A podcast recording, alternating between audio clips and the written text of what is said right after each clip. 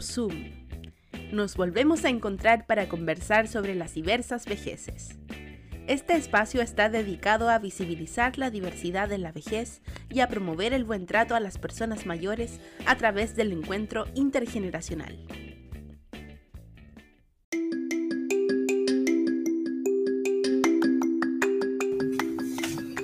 Muy buenas tardes, bueno, tardes, noche, aquí en Viña del Mar, un poquito helado. Sean todos ustedes bienvenidos a este nuevo capítulo de nuestro programa de Zoom. Estamos tan felices de volver a conectarnos junto a ustedes a pesar de todas las adversidades que vivimos como sociedad, desde el remesón que nos ha generado esta pandemia, como las situaciones en las que aún las personas mayores no somos entendidas como sujetos de derecho bueno, en este sentido, y como ya algunos saben, queremos informarle que luego de tres años finalmente, la Fundación Gerosum, donde a partir de este medio de comunicación como de la comunidad virtual, buscamos visibilizar la longevidad y las vejeces diversas. Y nos orgullece promover una visión positiva sobre el, envejecimiento en las personas de todas las edades, mediante el encuentro intergeneracional, en las comunidades virtuales, el realizar acciones de comunicación sociosanitaria en favor del envejecimiento positivo a través de plataformas digitales, junto con favorecer una cultura del buen envejecer y posicionarnos como una comunidad virtual que integra personas de diversas edades y culturas. En esta nueva temporada Traemos varias sorpresas e invitados. Por lo mismo, le invitamos a seguirnos en nuestras redes sociales, en Facebook como GeroZoom y en Instagram como GeroZoom. Recuerden que pueden también escuchar este capítulo y los anteriores en forma de podcast en Spotify. Nos encuentra entonces como GeroZoom. Y hoy estamos muy contentos ya que tenemos un tema muy interesante. Hablaremos sobre los derechos, los ciberderechos de las personas mayores y tenemos como invitada una tremenda invitada, la doctora Rebeca Ramírez, que es costarricense, licenciada en psicología, gerontóloga social y estudiante de derecho. Buenas noches y buenas tardes, ¿cómo están? Muchas gracias por la invitación.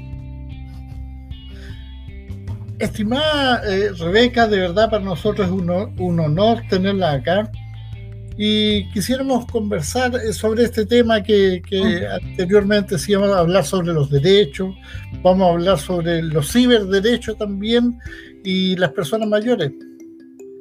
Y quisiera comenzar esto con una pregunta que tiene que ver con, en relación con los derechos de las personas mayores. El marco legal que resguarda los derechos de las personas mayores es la Convención Interamericana de los Derechos de las Personas Mayores. Y, en dicho sentido, ¿cómo ves su implementación en, en tu país y también al nivel interamericano? Bueno, eh, la Convención Interamericana de Derechos Humanos de las Personas Mayores, bueno, en todo lo que es en el ámbito de Costa Rica, se ha ido eh, operacionalizando. Y quiero hacer una introducción muy importante. Los derechos humanos son muy importantes y todos hacemos defensa, hacemos movimientos, hacemos vigilancia, pero los derechos humanos son como, como valores, son como un tema de axiología pero cada país, cada estado, cada gobierno adopta algunos derechos que se llaman derechos fundamentales, pero también esos derechos, cómo se pueden operacionalizar, cómo se pueden eh, llevar a cabo de forma justa, de forma eh, justa justicia, ¿verdad? Como dicen, ¿verdad? Y de forma eh, que se cumpla. Bueno, una una profesional en Derecho en Costa Rica, Una, una reconocida en temas de, de la Organización de Estados Americanos, ella decía que la operacionalización de los derechos humanos eh, son las casas de justicia, los accesos a, la, a la justicia, son pequeñas acciones que las personas mayores lo pueden hacer y también organizaciones no gubernamentales para la vigilancia y cumplimiento de los derechos humanos o derechos fundamentales. En caso de Costa Rica, pues eh, se, se, ve de, en diferentes ámbitos. Por ejemplo, bueno, yo estoy mucho en el área judicial, en el área forense, ¿verdad? Muy ligada con el Poder Judicial de Costa Rica.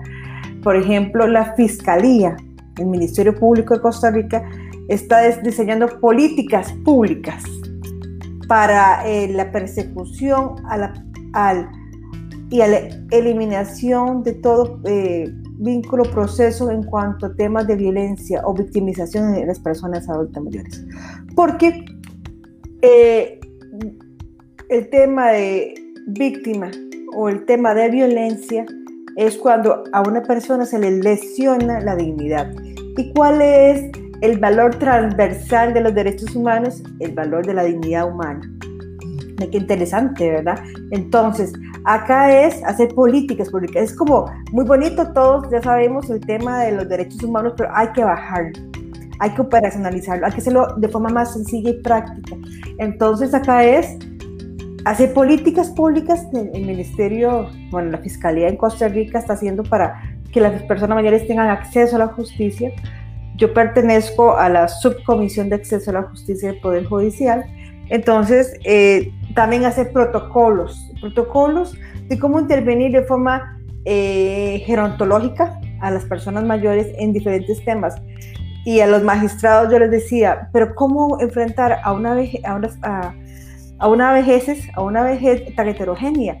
Cuando una persona mayor es violentada en un hogar de larga estancia que está institucionalizada, o cuando tiene una figura de garante en Costa Rica, cuando una persona mayor no puede tener, eh, tiene dificultades en su capacidad volitiva, o sea, de voluntad cognitiva, de, memoria, eh, no puede entender bien cuáles son sus derechos y obligaciones, necesita una persona que lo acompañe, un garante.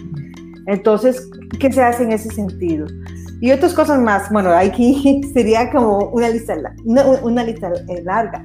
Hay una ONG que se llama en Costa Rica la Asociación Gerontológica Costarricense, AGECO. AGECO lo que hace es, eh, tiene pequeños grupos, bueno, estamos hablando antes de la pandemia, ¿verdad? Pequeños grupos de personas mayores, vea qué interesante, que las mismas personas mayores pueden ser eh, promotores y defensores de sus derechos, ¿verdad?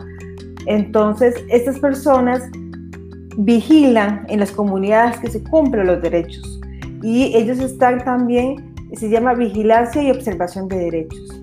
Y hacen van a, municipios, a municipalidades, a gobiernos locales, para que la convención, ¿verdad?, aterrice y sea también política pública y que sea también protocolo parte, ¿verdad?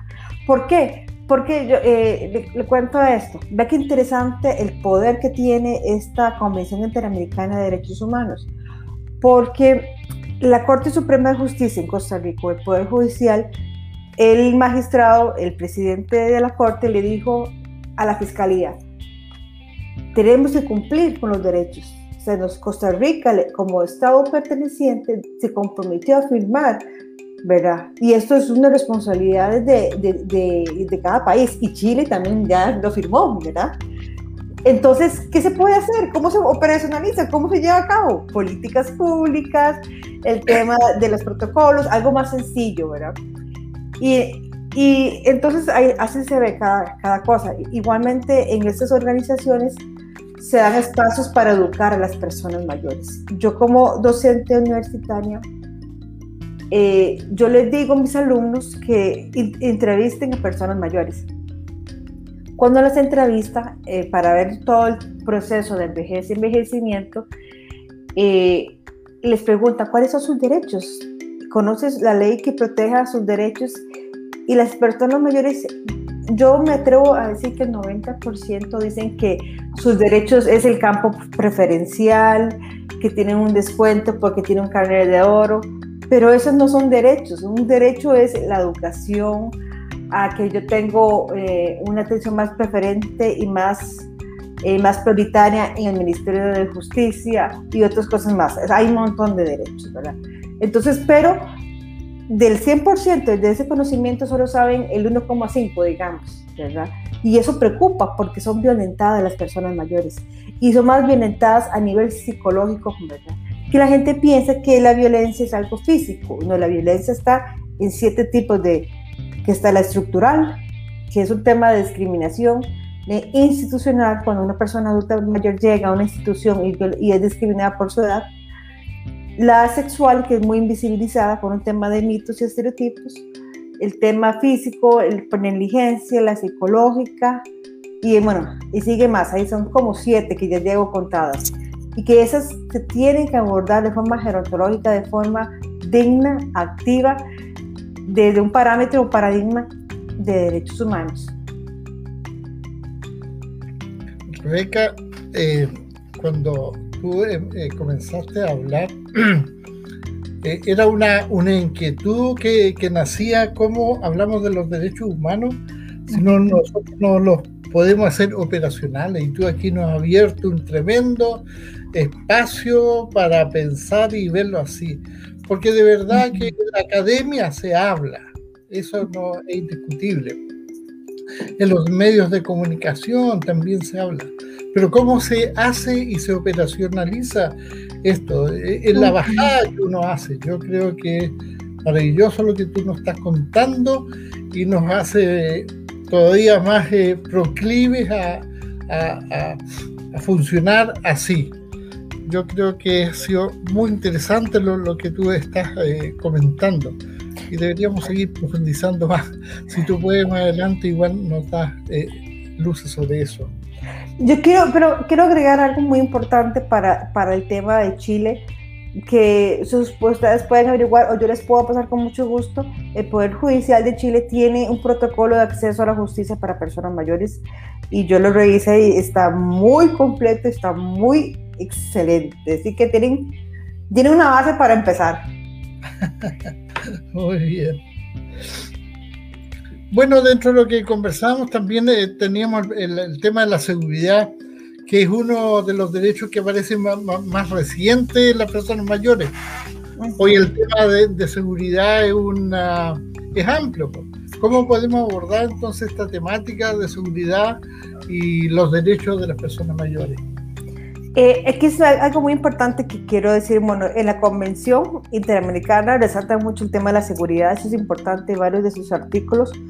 Y sí, es cierto lo que usted dice, está la seguridad ciudadana, la seguridad eh, social, la seguridad de, salud, el tema de jubilación y pensiones, pero eh, hay mucho, la convención acoge todo tipo, ese tipo de seguridad, pero aquí lo más importante, quiero enfatizar, es que a la persona mayor hay que darle las herramientas para que tenga autocuidado y, para que sea protagonista. El, el, artículo, bueno, todos los, que, los países hermanos de Latinoamérica que hemos firmado y hemos ratificado la convención, bueno, la, tenemos por ese mismo orden, la misma estructura.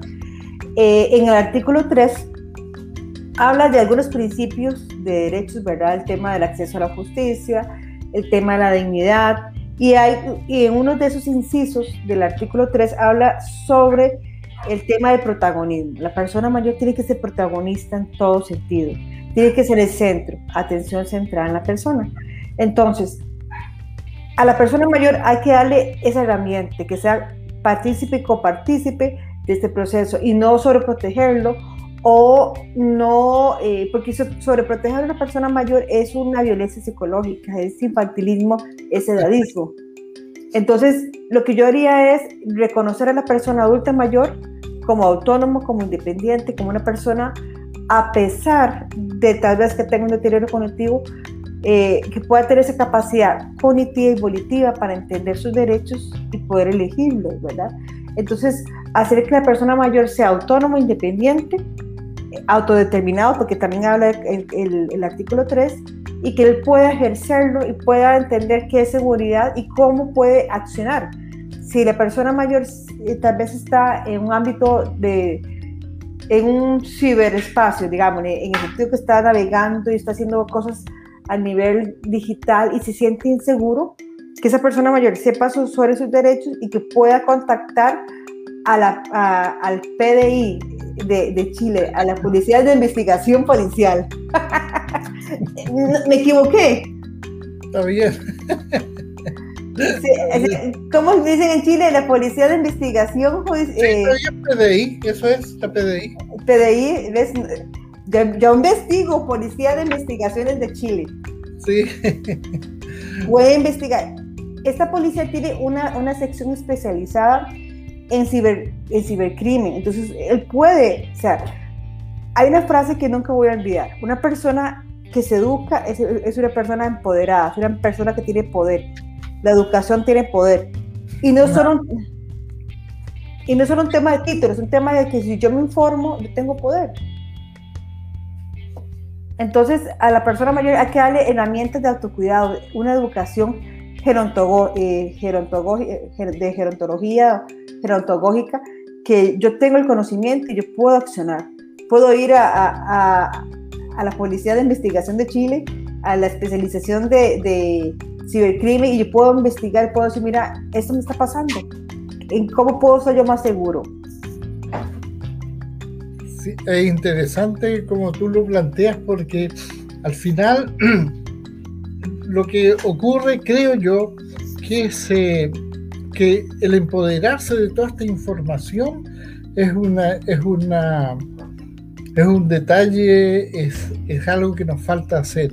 Es cómo hacemos que se empoderan de este, cómo las, entidades eh, eh, propias de, formación, no sé, junta vecina, etcétera, que hay en, formación, eh, ayudar para, para, que esto ocurra. Y sobre todo el tema del cibercrimen, que es lo que está diciendo tú, que es una cosa que en Chile, eh, no sé, hace mucho tiempo que eh, se han producido problemas graves en, en, este sentido. Muchas personas mayores han sido engañadas por su celular, etc. Entonces, eh, me, me parece tan interesante lo que tú dices. Bueno, la, tecnología igual ha sido un, desafío para las personas mayores, para nosotros. Ha sido un desafío bastante grande, que la brecha digital es amplia, pero cada vez son más los usuarios de tecnología. En relación también al tema de Internet, porque cada día nos enfrentamos a situaciones de estafas telefónicas, que era lo que te mencionaba yo, o por Internet. Eh, ¿Qué recomendaciones puedes entregar en relación con esta ciberseguridad? Y te voy a hacer un punto aquí yo quise vender con mi señora un calentador eléctrico y me llama una persona y me dice, sí, yo, yo le deposito inmediatamente, ¿cuánto es? Tanto. Pero no me preguntó la dirección, no me preguntó cómo era, deme su cuenta. Y primero yo, bueno, qué bueno que lo pude vender y le di mi cuenta de, de correo mi señora me dio un codazo, me dice, oye, pero ¿por qué te está pidiendo eso? bueno, al final él, eh, eh, pudo hackear la, el correo, pero no, nuestra cuenta de depósito. Y aquí tengo el calentador si alguien se interesa. Bueno, eh, llegó tiempo al tema de la prevención, porque ahorita les voy a decir que los ciberdelincuentes son difíciles de identificar y se llaman ciberdelincuentes. No lo mismo un delincuente que usted ve en la calle que tal vez usted lo ve como sospechoso o sospechosa, pero el ciberdelincuente o el ciberdelito es muy, ah, la palabra es como muy sigiloso, muy, muy táctico, de verdad. Pero bueno, eh, que dice que llegó a tiempo y, previno, pues, eh, una consecuencia negativa. En cuanto a su pregunta, quiero comentarle algo muy interesante. Yo investigando con el derecho de la, informática, en Chile, Chile, Argentina, España y Costa Rica son líderes a nivel de Iberoamérica en temas de cibercrimen, ciberseguridad, eh, y que es importante que exista un marco jurídico, un marco normativo para protección. Pero hablando con, con este abogado especialista en informática en Costa Rica, me decía algo muy interesante. Me decía, él me decía, Rebeca, lo, el tema de derechos es importante, pero es secundario. Lo, lo primordial es tener, crear una cultura de ciberseguridad. Creación de una cultura ciberseguridad para todas las edades. ¿Ves qué lindo tema? para un próximo, para un próximo para todas las edades, porque todas las edades son vulnerables, pero mayormente los niños y las personas mayores.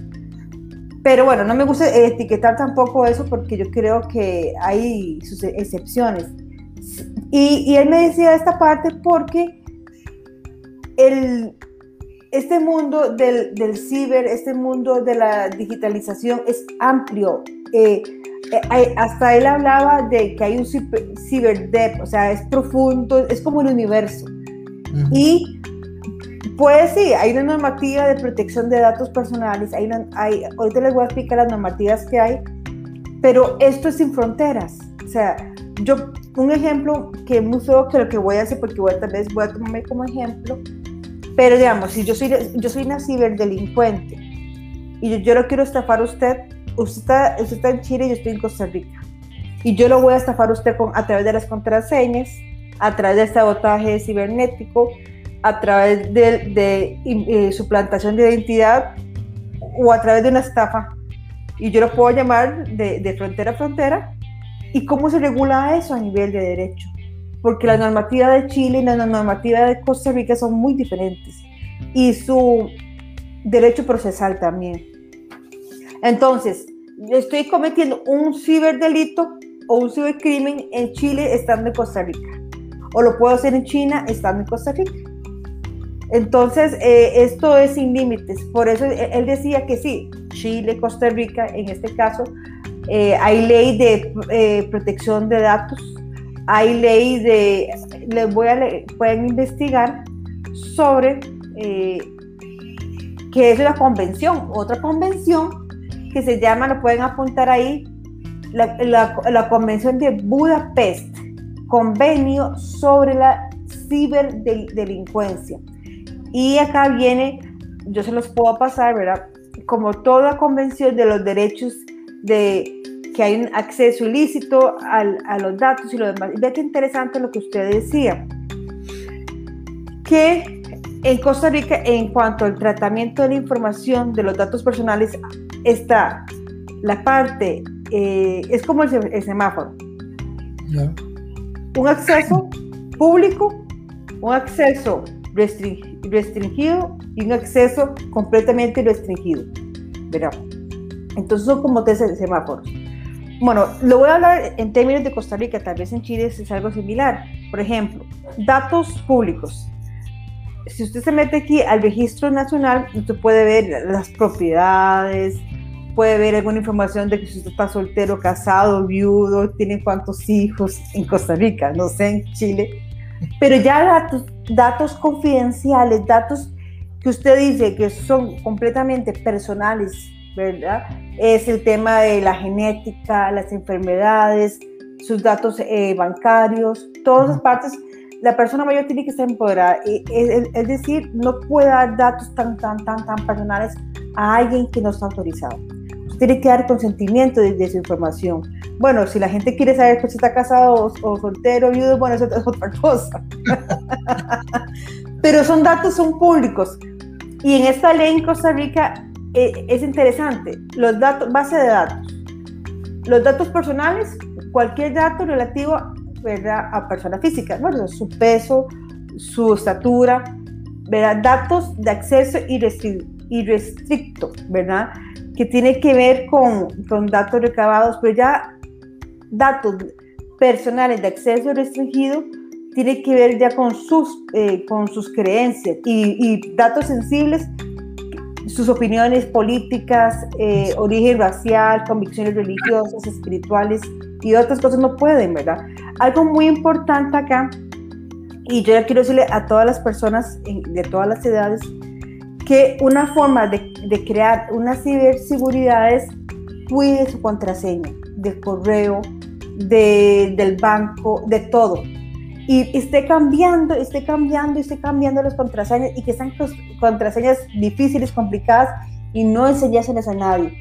Un, un consejo número uno de la ciberseguridad es cuide su contraseña, porque hay ciberdelincuentes que en un 2x3 ya craquean, así es el lenguaje de los informáticos, craquean 1500 eh, contraseñas eh, en, pequeños segundos o minutos fuera de las fronteras, digámosle de Chile y Costa Rica.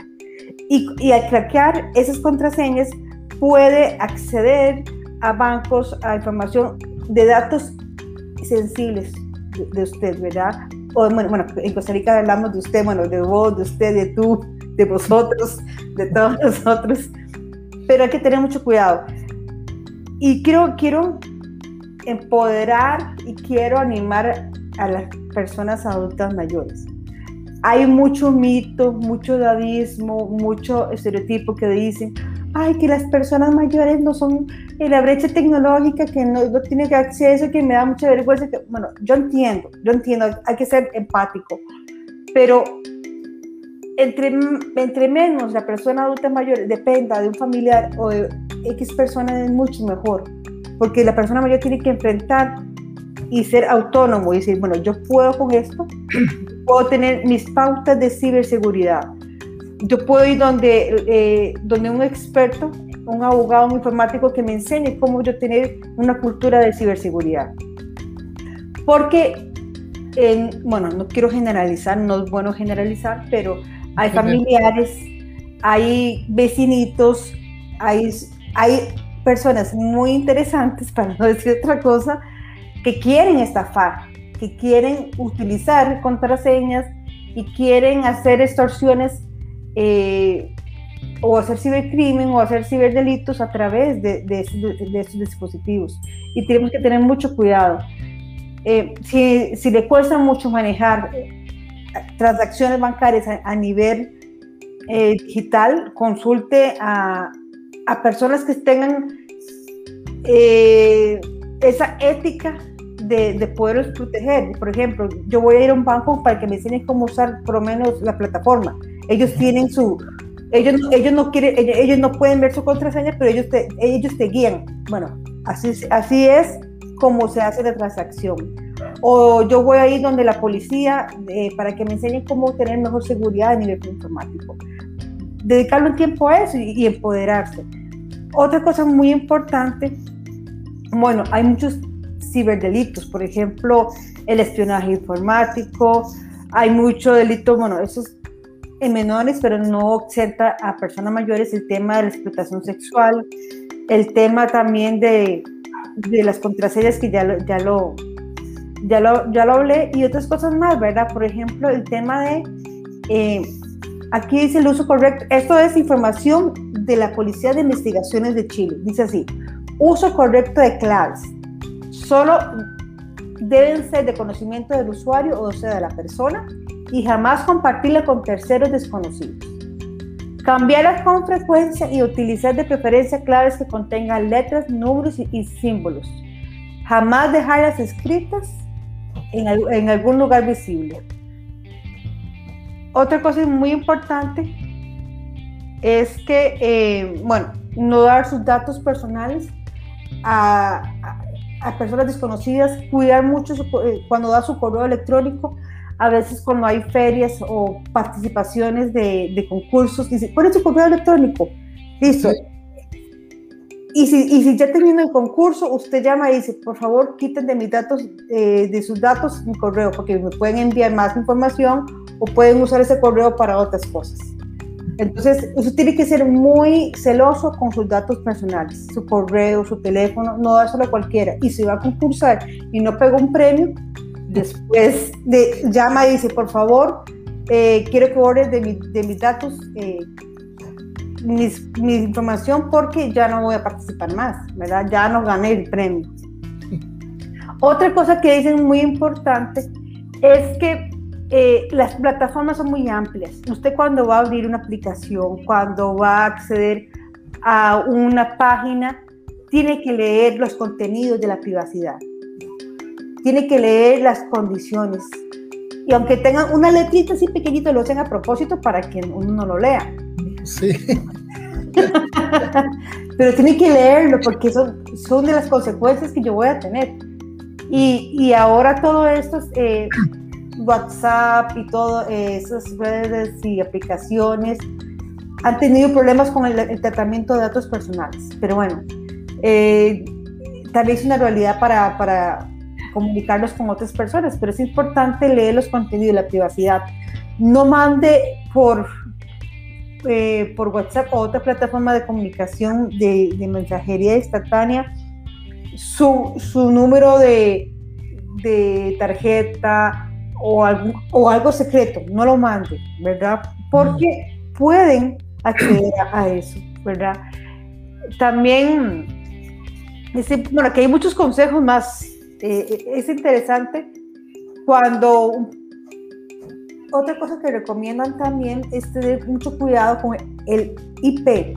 El IP es como el número de identidad de las de los eh, cajas de internet o de las compañías de internet que usted tiene su wifi, bueno, wifi, no sé, perdón si hablo otro español,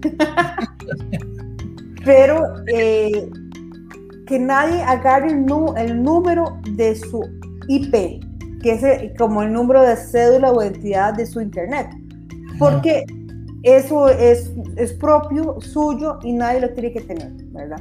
Otra cosa muy importante es que si usted va a hacer transacciones bancarias, que sean eh, dentro de su Wi-Fi o Wi-Fi y no en una desconocida, porque todo eso es, es un hilo muy delgado. Eh, usted va a decir, me estás generando más estrés y yo no quiero nada, pero son pautas de, de ciberseguridad, ¿verdad? De que cuidado con lo que usted va a transmitir, igualmente con el Internet. Bueno, aquí, no, eh, aquí cuando yo hablé con este profesional en Derecho, duré más de dos horas hablando con esa persona. Porque él me decía, el tema de la ciberseguridad es un tema larguísimo.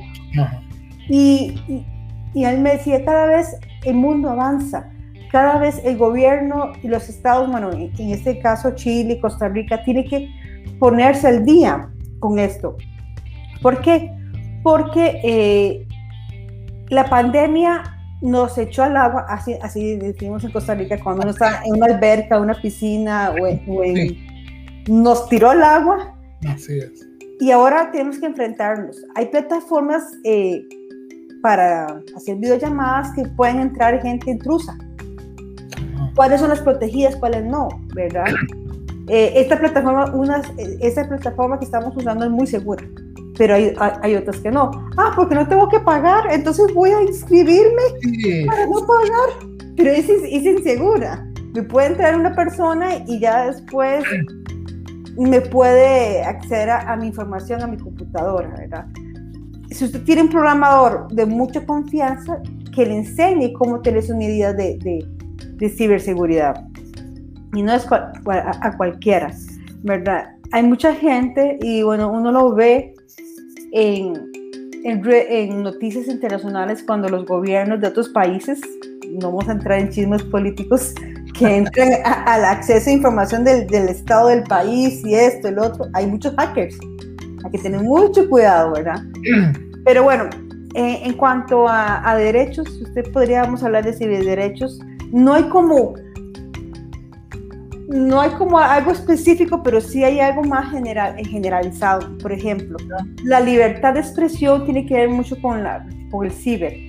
Por ejemplo, todo lo que yo expreso a través de las redes sociales, todo lo que yo expreso en mis plataformas digitales, eso es libertad de expresión.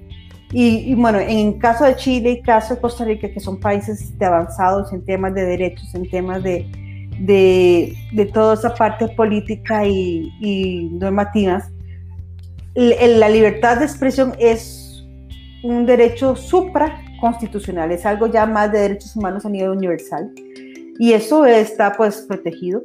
El tema también de también el tema de la seguridad, como habíamos hablado, pero también ese tema de la, de la libertad de expresión está un poquito cuestionada cuando la gente quiere expresar su, su libre eh, opinión en redes sociales y mami, ahora son más atacados. Es un tema, un dilema, ¿verdad?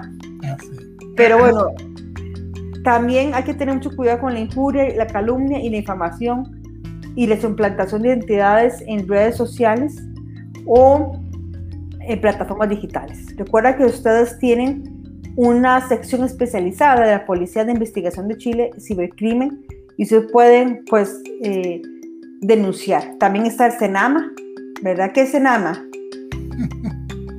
Servicio Nacional Adulto Mayor. Solo falta que yo esté en Chile.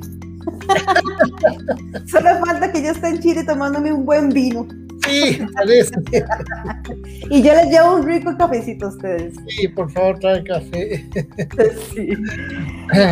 Entonces, eh, te todo ese servicio para denuncias. La persona mayor no tiene que tener miedo al tema de la ciberdenuncia.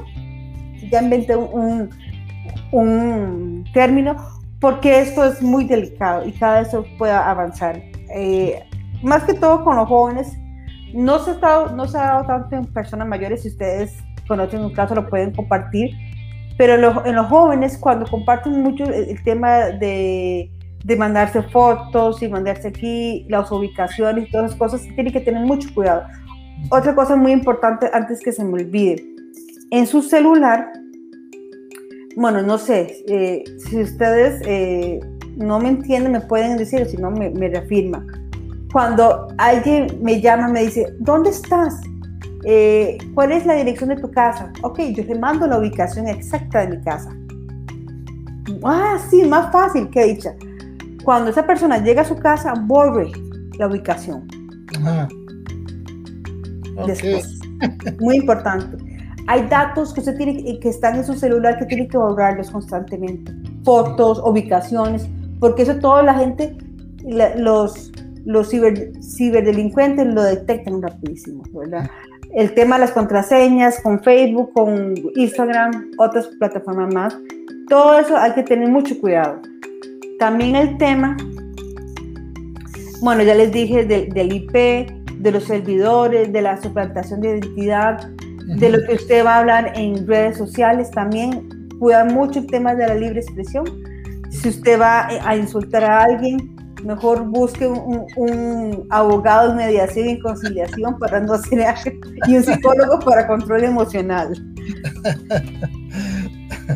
No sé si tiene alguna pregunta en cuanto, bueno, esa es una, pues ya, aquí tengo más, aquí tengo más información de la, de la pregunta número 3. Excelente lo que has visto tú y uno empieza a a recordar cosas, errores que ha cometido que, o que cometemos, es bueno conversarlo. Yo, quería saber si eh, tenemos algo ahí, son las siete y media y debe haber alguna información ahí. Eh, la... Dice, muy interesante lo que está hablando la doctora Rebeca.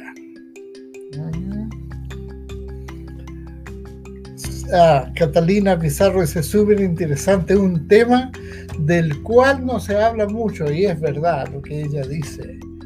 Es un tema que está ahí. Mari Cáceres, excelentes recomendaciones, dice, transversales para todas las edades, así es. Así es.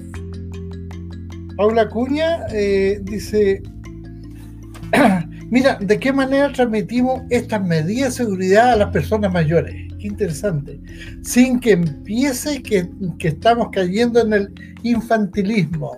Interesante como ella lo plantea. ¿ah?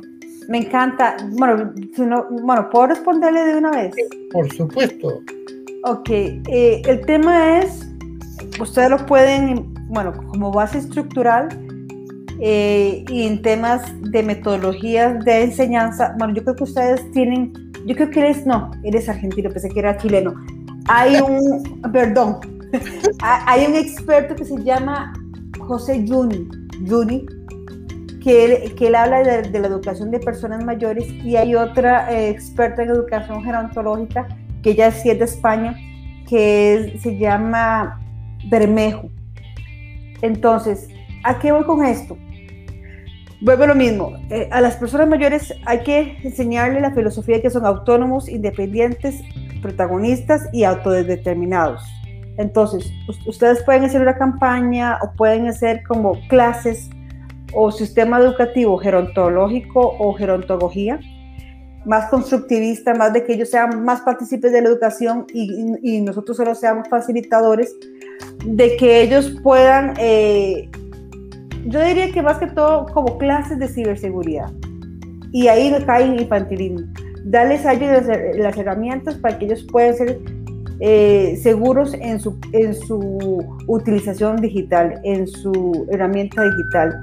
Sí se puede. Es como nosotros somos adultos y, y, y, si usted va a dar un curso de ciberseguridad, yo voy y, aprendo, eh, se hace la facilitación de contenidos, es más constructivista. Entre todos podemos construir a nivel de Zoom qué herramientas investigó usted, qué investigó usted y vamos construyendo el conocimiento. El infantilismo podría ser, o la infantilización podría ser de que, de que yo nada más doy, la información y ya.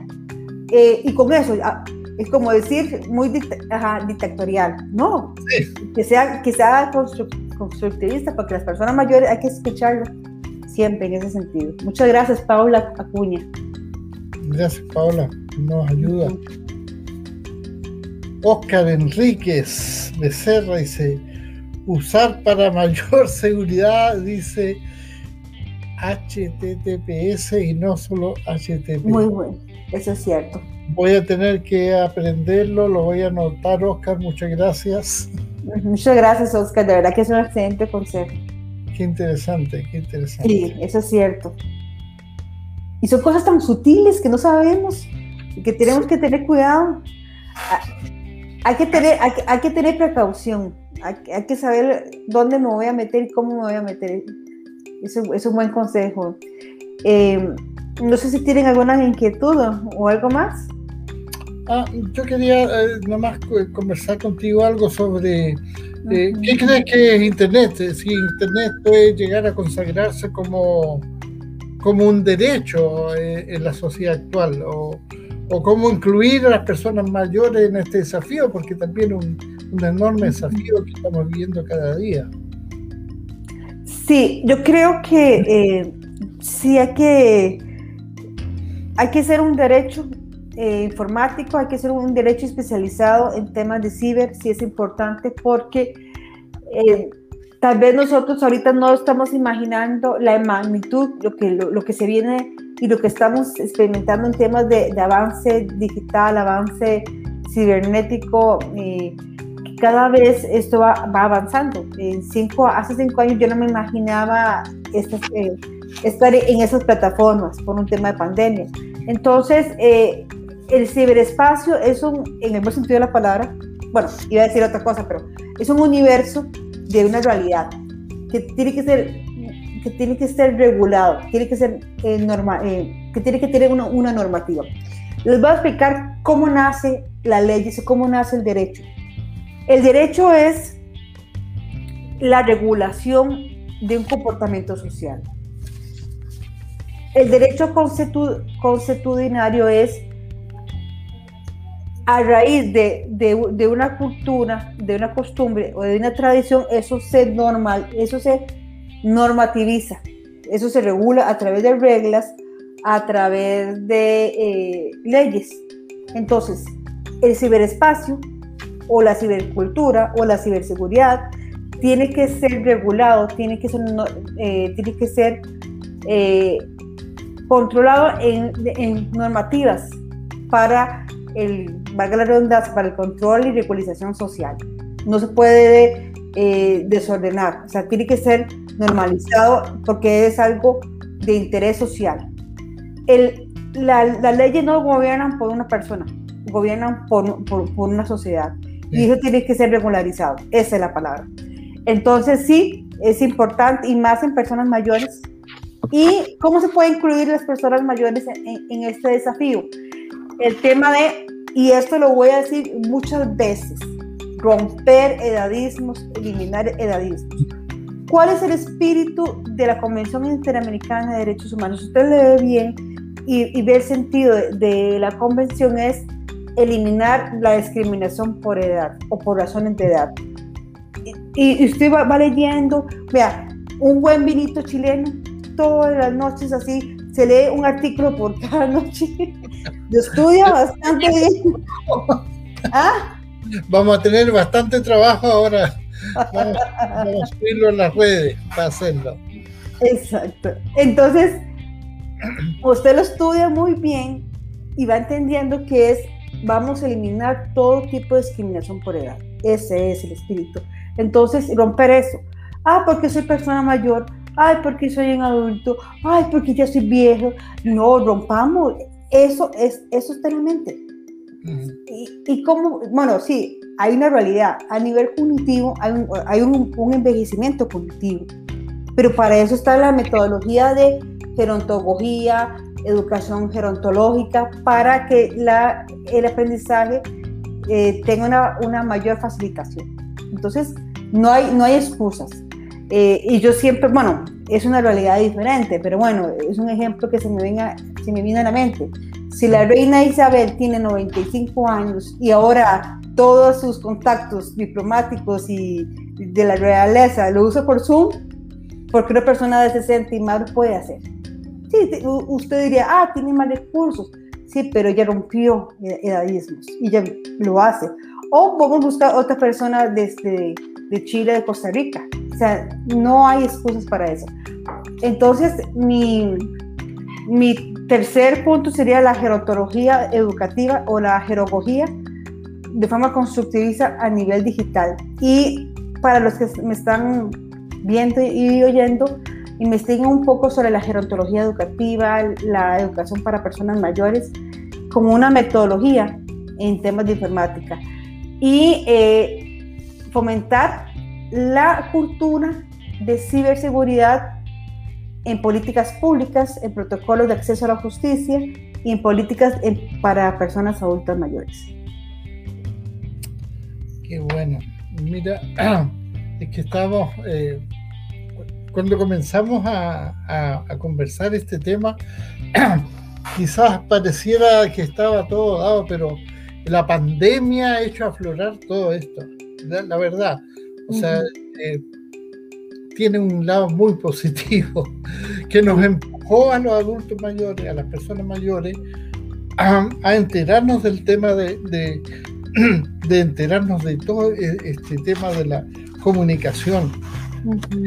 Por ejemplo, el Zoom, algo impensado.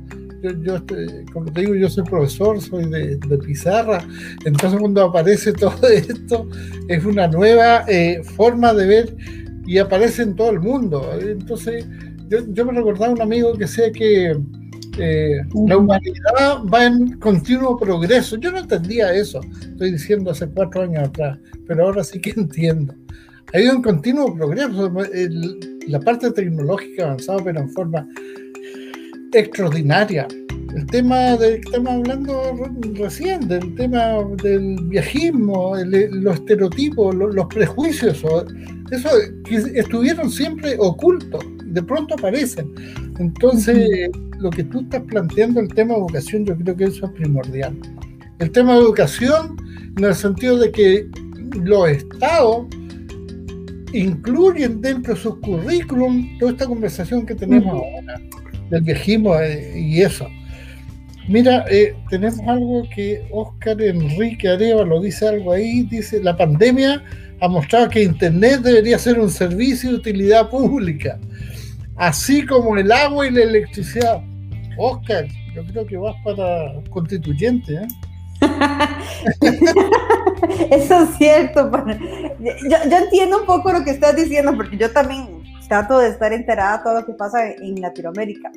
Pero es cierto lo que dice Oscar, porque eh, se tiene que regular a nivel de normativas, a, nivel de, leyes. Entonces, claro, tiene que hacerse todo una constitución, una constituyente o o una ley de derechos en temas de ciberseguridad y que sean muy específicos, me parece muy, muy atinado. Porque antes el agua y la, bueno, actualmente el servicio del agua y, y electricidad están regulados a niveles normativas. Igualmente, bueno, digámosle, digámosle en temas generales.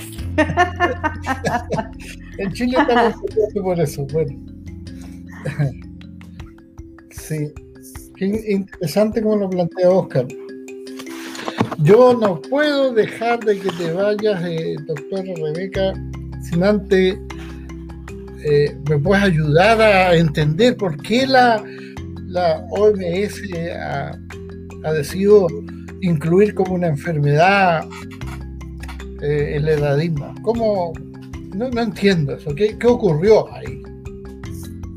Bueno, son muchas cosas. Yo creo que lo, bueno, voy a ser lo más ética posible. Tengo mis comentarios ahí, ¿verdad? Tengo mi observación que mejor, bueno, la libre expresión también es regulado por un tema de ciber y no quiero ser, no quiero difamar a nadie, pero lo que pasa, ¿ah? Difama nomás, aquí somos aquí, eh, de aquí de Chile. bueno, estamos sin fronteras aquí por el tema de ciber. Eh, lo que yo pienso, y leí un artículo muy interesante de un médico especialista en todo este tema de longevidad, eh, Diego Bernardini. Pueden leer a Diego Bernardini en Facebook. Él escribió un artículo muy interesante, que hay toda una corriente y hasta económica de mercadeo, ah. de, de, todo eso de anti-envejecimiento y de la eterna juventud y la cultura de la juventud como, como el mayor valor a nivel de la humanidad. Aquí lo que eh, entonces eh, poner a la vejez como una enfermedad es todo un tema de, estrategia, comercial y que nos pone a pensar un poco, ¿verdad? Y tiene, tiene sentido, ¿verdad? Ahora todos anti, eh, vende más el, el anti-envejecimiento y vende más la cultura de la juventud. Eh, para mí el anti-envejecimiento es muerte, porque en la, en la vida es envejecimiento, ¿verdad? Eh, desde que una persona tiene una concepción en el vientre de su madre, eh, ya tiene, tiene proceso de envejecimiento. Entonces, eh, la, gente que quiere buscar un anti-envejecimiento está buscando la muerte porque eso no existe. Si usted quiere dejar de envejecer, mejor se muera. esto es algo muy lógico, esto es algo muy lógico y suena muy feo, pero es, es el anti-envejecimiento no existe, pero es algo muy comercial, que eso vende a nivel No importa si Latinoamérica, si es China, si es Australia, eso vende a nivel mundial. Es todo movimiento mundial. Pero bueno, eh, eso retrasa el tema del envejecimiento saludable, retrasa el tema del envejecimiento activo y esto también se contradice con la década del envejecimiento saludable. Es una contradicción, es una incongruencia.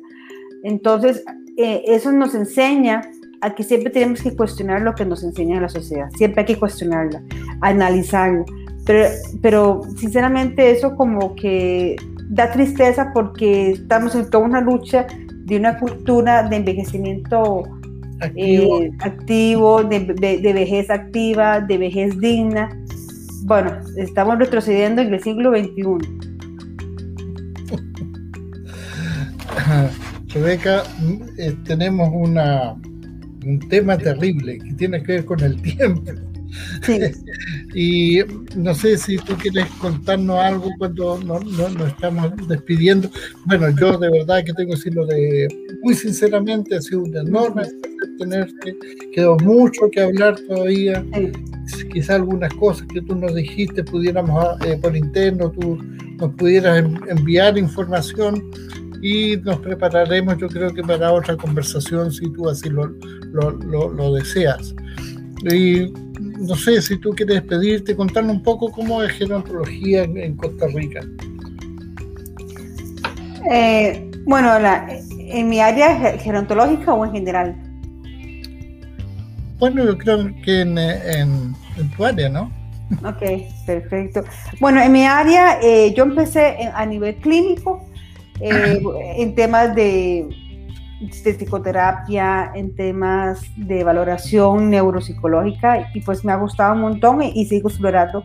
Pero él también empezó hace tres años una área interesante y poco eh, explorada, porque a mí me encanta explorar cosas y hacer cosas que nadie las hace. Me gusta como ser eh, diferenciadora en ese sentido. Tener como un sello único en ese sentido, pues algo de personalidad y empecé con hacer peritajes judiciales, ¿verdad? Y me di cuenta que en el Poder Judicial no había gerontólogos, gerontólogas haciendo peritajes o informes dictámenes psicolegales eh, para la Administración de Justicia especializado en personas mayores.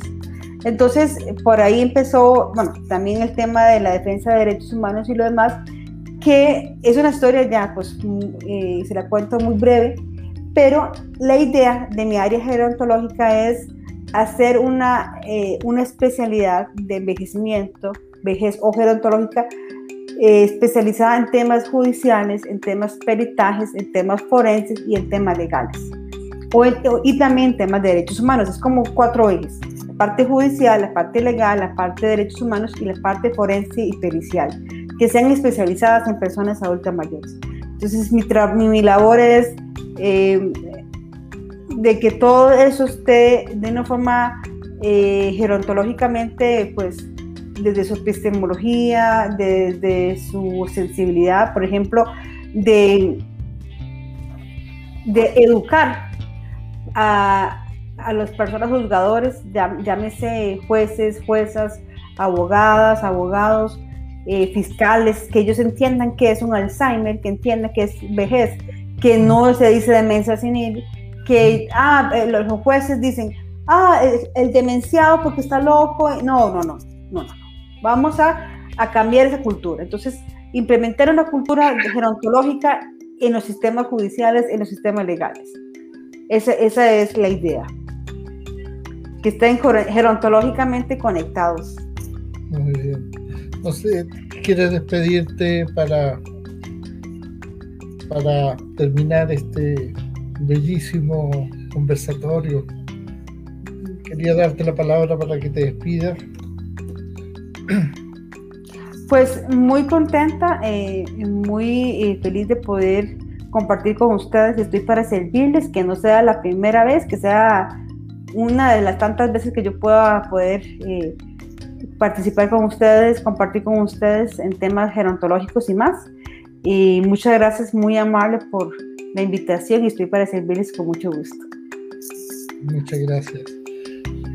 Bueno, queridos amigos, hemos llegado con, eh, con poco deseo de terminar este final porque nos queda mucho que conversar. Hemos aprendido bastante y tenemos harto trabajo que hacer. Todavía tenemos que leer cada capítulo en la noche, parece que era el trabajo. la tarea.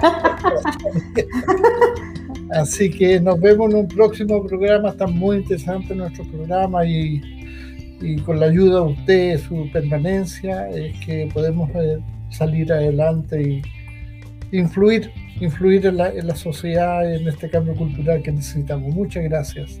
Muchas gracias, Rebeca. Para servirle. Buenas noches. Buenas noches.